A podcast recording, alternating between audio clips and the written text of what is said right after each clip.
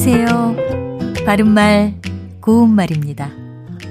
케이비에스 일 텔레비전에서 방송되고 있는 우리말 겨루기에서 나왔던 문제를 짚어보겠습니다. 오늘은 제시되는 네 개의 표현 중에서 잘못된 것을 찾아 바르게 고쳤으면 됩니다.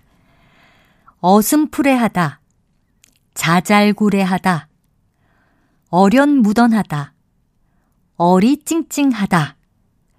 이 중에서 잘못된 표현을 찾아서 바르게 고쳤으면 어떻게 될까요? 정답은 자잘구레하다입니다.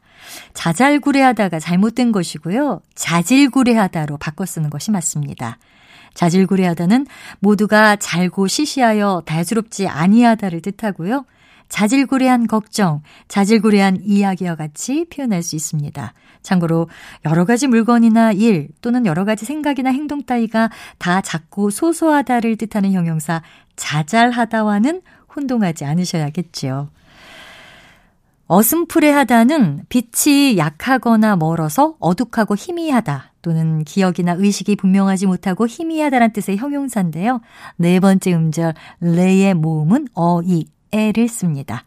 그리고 어련무던하다는 별로 흠잡을 데 없이 무던하다와 그리 언짢을 것이 없다란 뜻이고요. 마지막으로 어리찡찡하다는 좀 짜증이 나거나 마땅하지 않은 점이 있어서 마음이 거북하답니다.